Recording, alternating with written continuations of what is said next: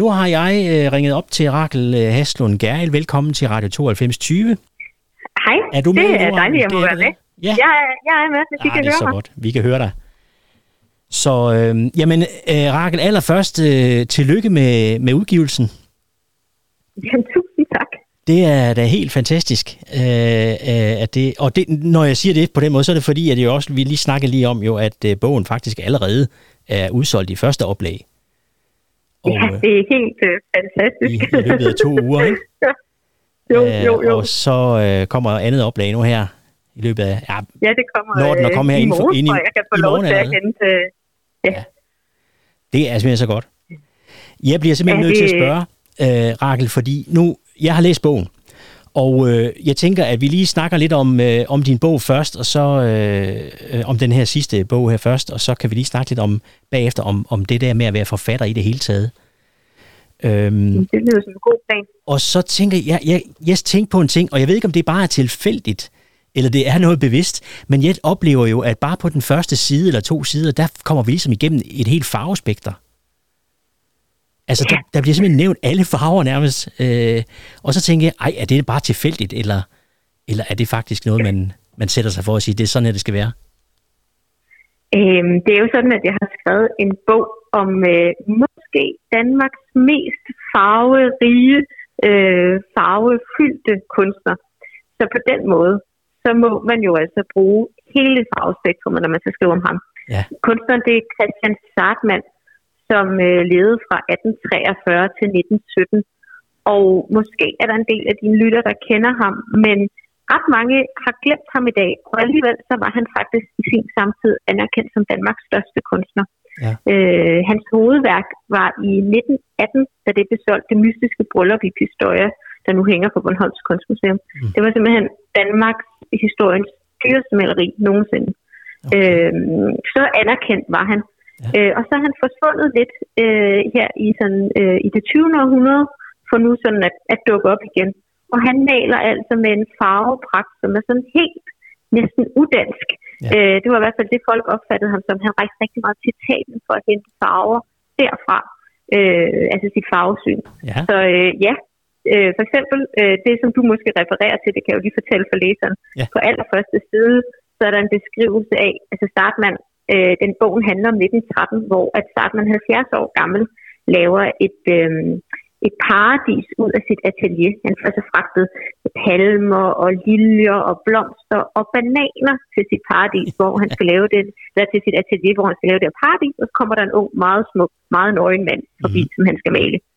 Øh, og på et tidspunkt her på første side, så siger Startman, at de her bananer, de skal være så gule, altså de skal være på kanten til, at man kan se, at nu kan den gule ikke blive mere gul, før den springer ud i det brune. Ja. Og den form for sådan, kan man sige, så meget skriver jeg ikke om selve billederne eller Nej. Teknikken, hvormed man maler, men jeg skriver en kunstner frem, der ser verden i kraftige farver. Ja. Og det har været tænkt fra starten af.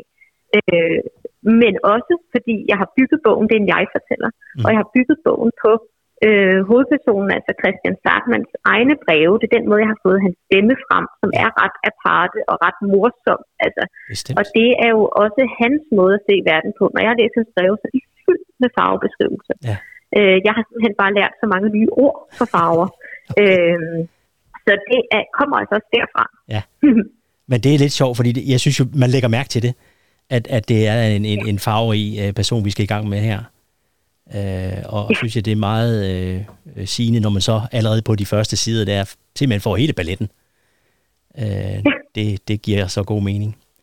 Øh, og jeg stus, eller ikke stusset, men lagde også mærke til nogle af de der mange øh, beskrivelser af, af farver, han kom med, som øh, øh, jeg tror endda, jeg skrev det op her. Nå, du kan ikke finde det lige nu her. Men Ja. der, ja, det giver bare så god mening. Øh, men, Altså, den hedder jo også Adam i Paradis-bogen, som er opkaldt efter det maleri, han Ja. maler i 1913. Ja. Og det er et paradisbillede, som er fyldt med glødende farver. mm, Øh, men jeg har også fornemmelsen, at de fleste mennesker, der som skal forestille sig, du ved, et paradis, det Ja. vil være fyldt med alle de intense farver, som naturen har. Ja. Øh, mens jeg skrev den, så tænkte jeg godt på, hvad det betyder, at, at, øh, at, at, at se planterne. Altså Sartman var en amatørbotaniker, som kunne mm. alle Danmarks højere plantearter udenad. Ja, ja. Øh, og var jo optaget af den på grund af farvernes skyld også. Ja. Øh, fordi vi lever jo i en tid, hvor at skærme giver os adgang til alle farver, mm. lige når vi vil have den. Ja. Dengang på hans tid, der var farverne enten noget, du måtte opsøge netop i et kunstgalleri og se billederne malet med kraftige farver, eller så var det naturens naturlige farver. Ja. Og hvis man levede i en, en by som København, øh, dengang halvgrålig øh, smog og i november, ja, hvor skulle du så få farver fra? Ja, så ville det jo være fra, hvis man havde gemt en lilje øh, fra en eksotisk lilje, eller som startmand havde altid kasser med appelsiner stående, så hver gang der kom en person forbi, det er et helt historisk fakta, så kunne han give en appelsin til gæsten, og ligesom bringe et, et skud orange ind i det ellers grålige Danmark. Ja. Øh, så det er, ja. Det er, det er da også sådan en pussighed, ikke? Men, øh, det er en pussighed, men også en, en, en skønhed, synes ja, jeg. bestemt. Helt. Øh, Ja. ja. Nu, den øh, måde, som sjælen Ja, nu, nu kommer jeg til at tænke os, der, vi får jo en beskrivelse af Sartre, eller øh, han er jo øh, hovedpersonen i bogen selvfølgelig. Der er også en del andre personer med, øh, Herman Bang og nogle af de andre øh, samtidige, øh, som vi får mm. beskrevet også, øh, når de besøger Italien. Øhm, Mm. og, øh, og der kommer vi så også der øh, øh, kommer vi også ind på, på homoseksualitet for eksempel, hvor det jo også har en, en, en stemme i den her bog. Øh, og du har nogle af de her bilag med, som man tænker, hold da fast. Altså fortælling om ret og hvordan det har været øh, på det tidspunkt. Hvad, hvad er det for nogle, nogle tanker, du gør dig der, øh, for at have de her beskrivelser med?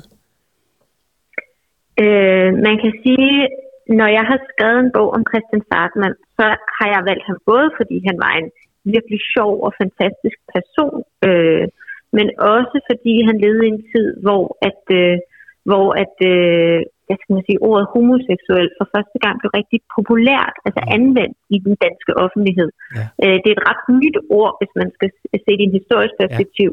Øh, noget, der blev opfundet i Tyskland i 1860'erne og 70'erne, og kom først rigtig til Danmark her i 1910'erne, hvor Sartmann han, øh, Ja. han lever på det sidste år af sit liv. Mhm. Sartmann i dag, det som mange er interesseret med hans billeder i dag, det er faktisk det her, som kan man, det er der nogen, som kalder queer, eller sådan der, hvor Mm. mm. kønsnormerne er lidt anderledes. Han malede Leonora Christina, som var, på det tidspunkt var jo stadig nærmest anset som en forræder, Ja, som var ja. Stor og mægtig, i samme sted var meget tyk og meget mandig at se på, Mm. men også meget kraftfuld og har meget ånd. Han malede kvinder, der virkelig havde politisk handlekraft. Og så malede han meget, meget smukke mænd, unge mænd, som var Mm. nøgne og som lå hen slængt, sådan som man normalt maler kvinder i, på det her tidspunkt.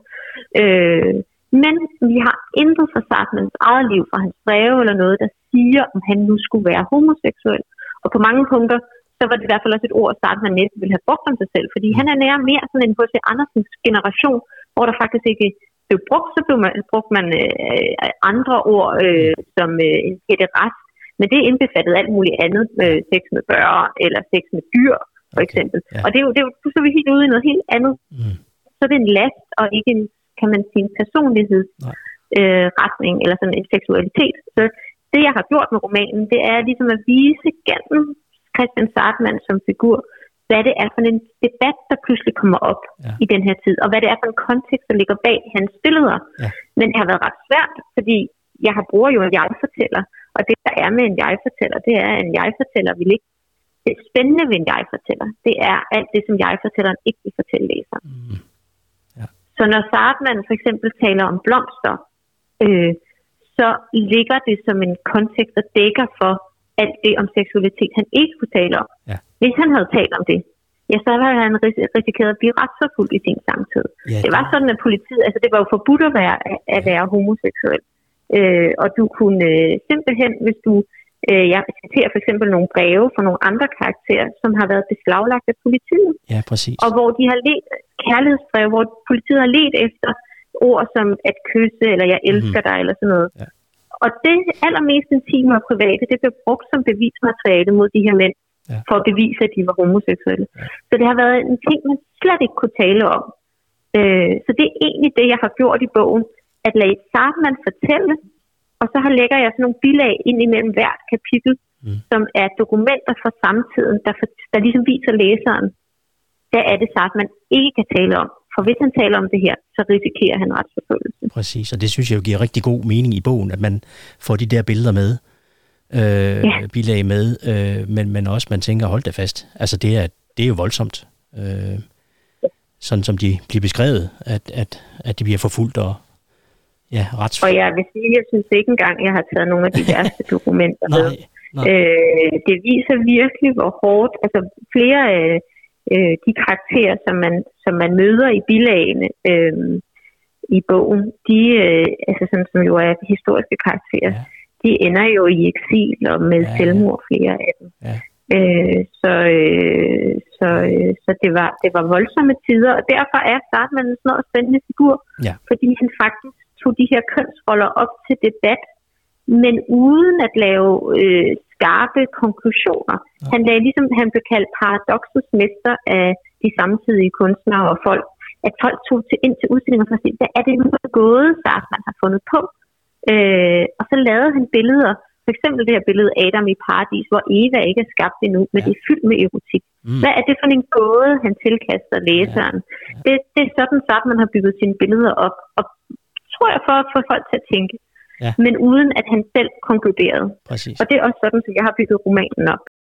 Vi skal snakke lidt videre, uh, Rakel, uh, om, uh, uh, om dit, det at være forfatter i det hele taget for dig. Mm. Hvordan, hvordan kommer du overhovedet i gang med at få den tanke, at jeg tror at jeg skal skrive bøger?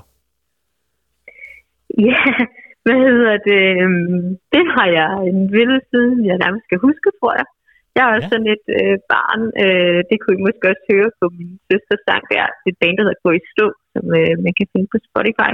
Ja. Men den sang, der handler om at, øh, at øh, gå hjem fra skole og have masser af tid og bare sådan, øh, bare sådan mm, ja, fantasere og have fri fantasi. Ja. Og jeg er vokset op i en provinsby, Næksø på Bornholm, Øh, og jeg er, øh, hvis folk kan se mig, så er jeg lille, lidt rund og har jo briller og var virkelig ikke nogen håndboldpige.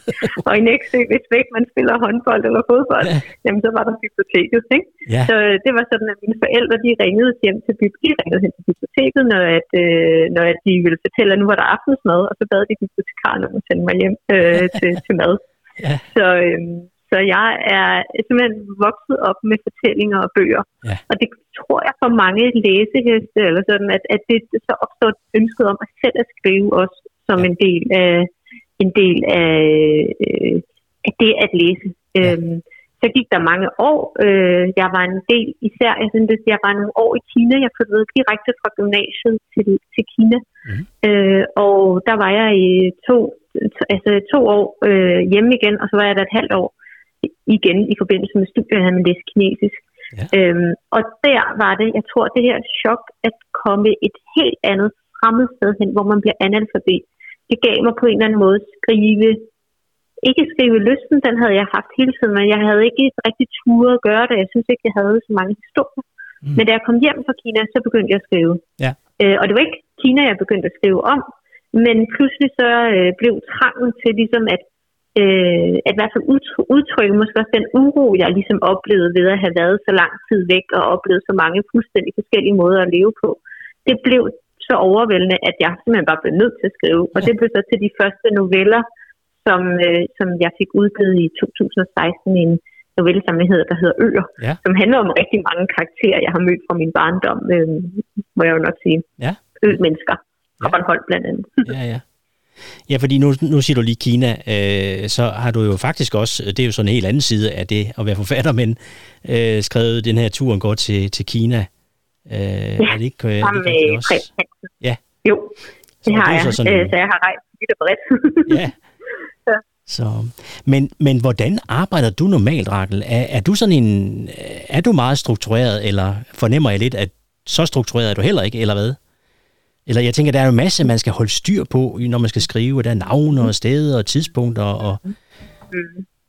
Hvordan, øh, hvordan arbejder tror, du normalt? Øh, at øh, sammenlignet med ganske mange, der arbejder med kunstnerisk, så er jeg ganske struktureret. Mm-hmm. Men der er jo lige præcis det med den kunstneriske proces, at det er en ustruktureret proces.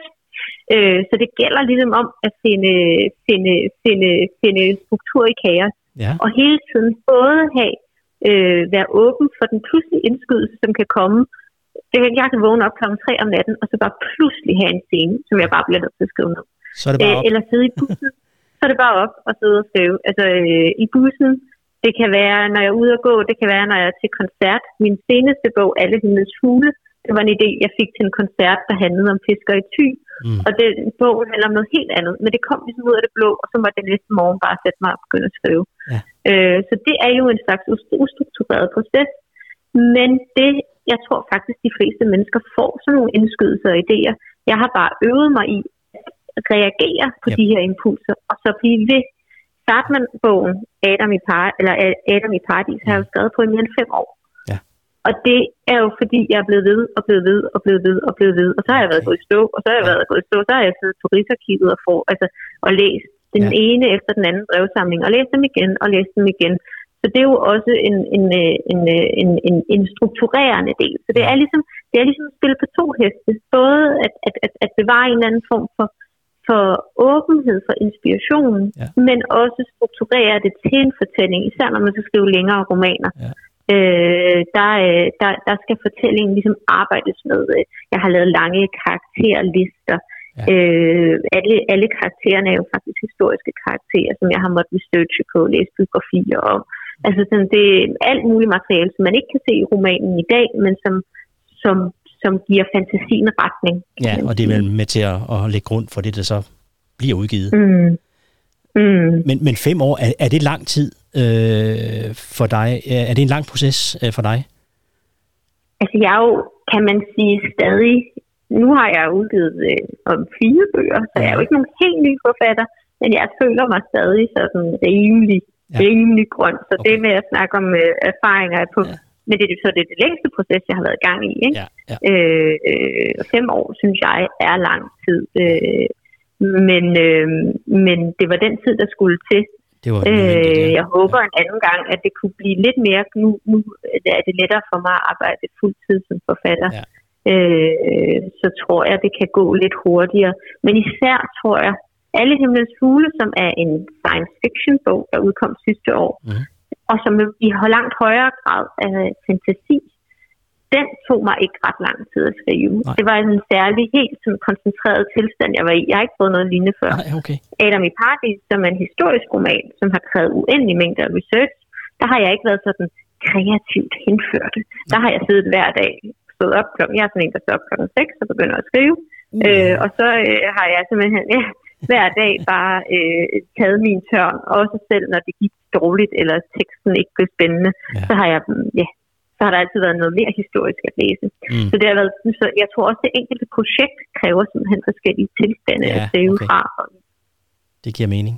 Hvad, hvad, hvad, hvad er det for nogle tanker, der går gennem øh, hovedet på dig, måske øh, øh, mens, eller måske ikke mindst, øh, når man har afleveret de sidste sider, er man så allerede i gang med det næste, eller, eller har man brug for lige at få et pusterum? øhm, jeg er allerede i gang med det næste. Ja, Øhm, det er måske blandt andet, fordi processerne er så lange, ja, sådan så at, at, at, at det at færdiggøre en bog, man kan godt have skrevet det meste tekst, og så det slutredigeringen, mm. det er jo måneder, hvor man arbejder med teksten. Og så er en, min fantasi i hvert fald allerede på vej videre. Øh, man har fået nye idéer. Fem år er jo lang tid at gå og samle nye idéer i. Ja. Øhm, og så er der også det, kan jeg mærke for mig, øh, og et råd, jeg har fået af rigtig mange forfattere, Mhm. øh, at det er en rigtig god idé at være i gang med at skrive det næste, mm, inden at den bog, man lige har skrevet, kommer ud. Fordi man ved jo aldrig, nu har jeg jo haft en fantastisk oplevelse med, øh, jeg, jeg, jeg havde ikke drømt om, at den kunne få så meget opmærksomhed og Nej. så god anmeldelse. Men det kunne jo også godt have været en anden historie. ja, Og ja. så er det lidt vigtigt, at man er i gang med noget nyt, fordi det fylder så meget af ens sjælsliv. Øh, og øh, at skrive kræver ret meget. Det kræver ligesom hver dag sit mod på en eller anden måde. Ja. At turde tro på, at det kan blive en spændende historie. For det, jeg tror for de færreste mennesker, så er første udkast godt. Altså det, det første, man skriver, er tit ret dårligt, og så skal man blive ved, og man skal blive ved, og man skal blive ved med at tro på det. Mm. ja. Og det kan være svært, hvis man lige pludselig er blevet, har fået en, en, en, en, en, øh, en hård vedfart i, ja. i, i modtagelsen af bogen. Men hvis man er i gang med det andet projekt, jamen, så har det andet projekt jo allerede ens hjerte, og så, er man, så kan man måske lidt bedre give slip på, Ja. ja. på, på sin bog og sige, men nu er det læserens bog, nu er det ikke længere min, nu, øh, nu har jeg givet den videre. Mm. Øhm, Ja. ja. ja. Øh, og så kunne jeg ikke lade være med at skrive. Jeg, øh, det, jeg har det bedst, hvis jeg får skrevet nogle timer hver dag. så, ja. Jeg ved jo, du har en, en god familie i ryggen også, øh, men, men kan, de så, kan de overhovedet være til en hjælp for dig i sådan en skriveproces, og, eller er der andre, som, som du kan læne dig op af, eller, eller er du bare er du inde i din, din zone, kan man sige, når du øh, arbejder? Kan, jeg tror, det er, en, det er en klassisk ting, og altså forfatteren som figur er lidt en ensom figur. Mm. Du sidder med dit eget projekt time efter time efter time. Ja.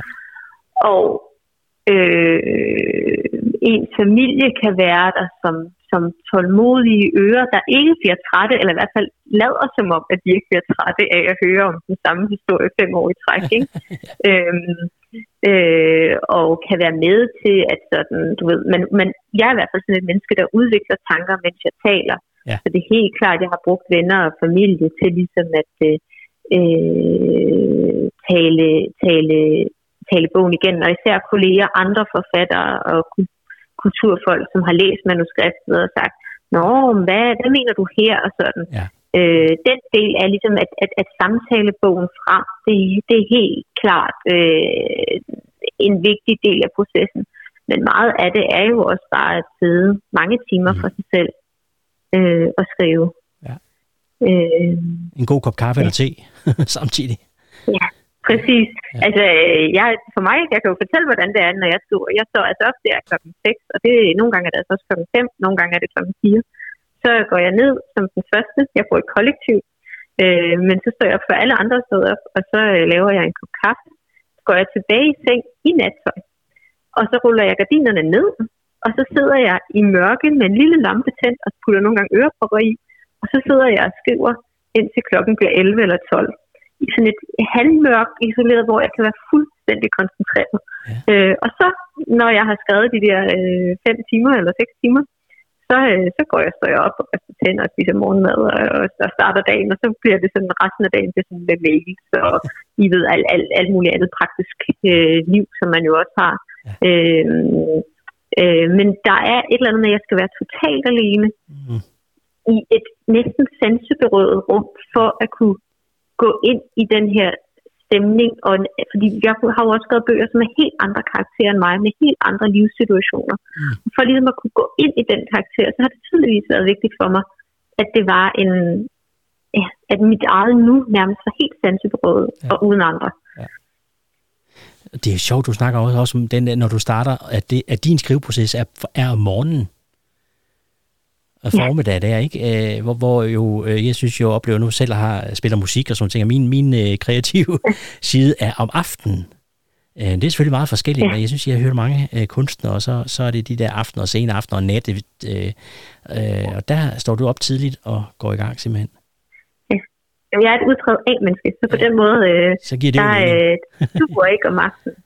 Øh, men jeg har, altså, i virkeligheden er det sådan, at jeg er kreativ om morgenen, og så når klokken slår to, så har jeg ikke en eneste kreativ tanke ja, tilbage. så, er det så er det bedst for mig at uh, vaske tøj, eller ja.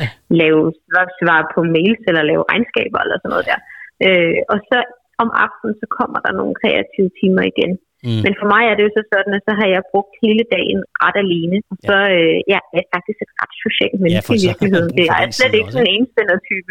Nej, så derfor så har jeg brug for at bo i kollektiv, hvor der er folk, og der skal være liv og fest, når det ja. så bliver aften.